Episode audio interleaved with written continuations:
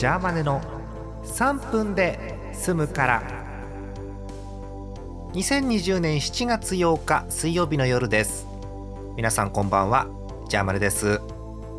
水曜日ってさどうどうっていう質問もおかしいと思うんだけど、えー、まあなんでしょう。一応こう土日がお休みという方を想定して話をしますけど月火水木金と5日あって真ん中じゃない水曜日って。なんだろう。こう真ん中の日のせいか一番きついというかここがなんか1週間の山場というかそんな気が邪魔でしてるんです。でもなんだろう。一気にこう下り坂感が出るのはやっぱ金曜日なんだよね。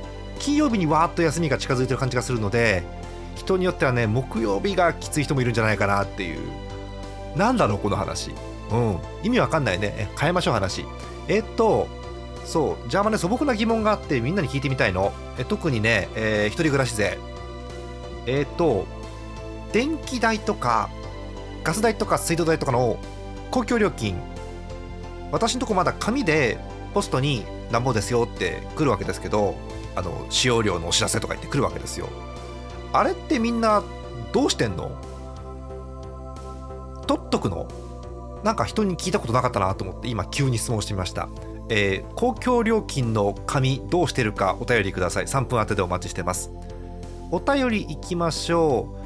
えー、あそう最近の話題これでしたね。最近使わなくなった言葉ということで、えー、福島県ポンチョテイルさん。個人的に最近使わなくなった言葉は最近の作品です。あー。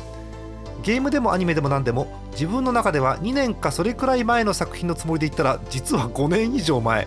ひどい時は10年以上の前の作品だったりして名作は色あせないと言えば聞こえはいいのですが時間の感覚が大幅にずれていることにショックを隠しきれません。なるほど。リアルタイム世代のネタとして盛り上がる分にはいいのですがさすがに最大2桁年の誤差は会話をする上で無視できないので最近の作品というワードカテゴライズは極力使わないようになりました。というお便りです。ありがとうございます。そうね。あのー、邪魔でも40なんであれですけどおじさんの最近って10年ぐらいは最近だったりするんですよ。うん。若い方分かんないと思うんですけど。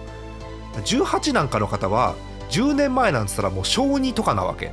8歳。うん。小2小3なわけ。だ10年が違うんだよねどうしてもね。最近言うもんね。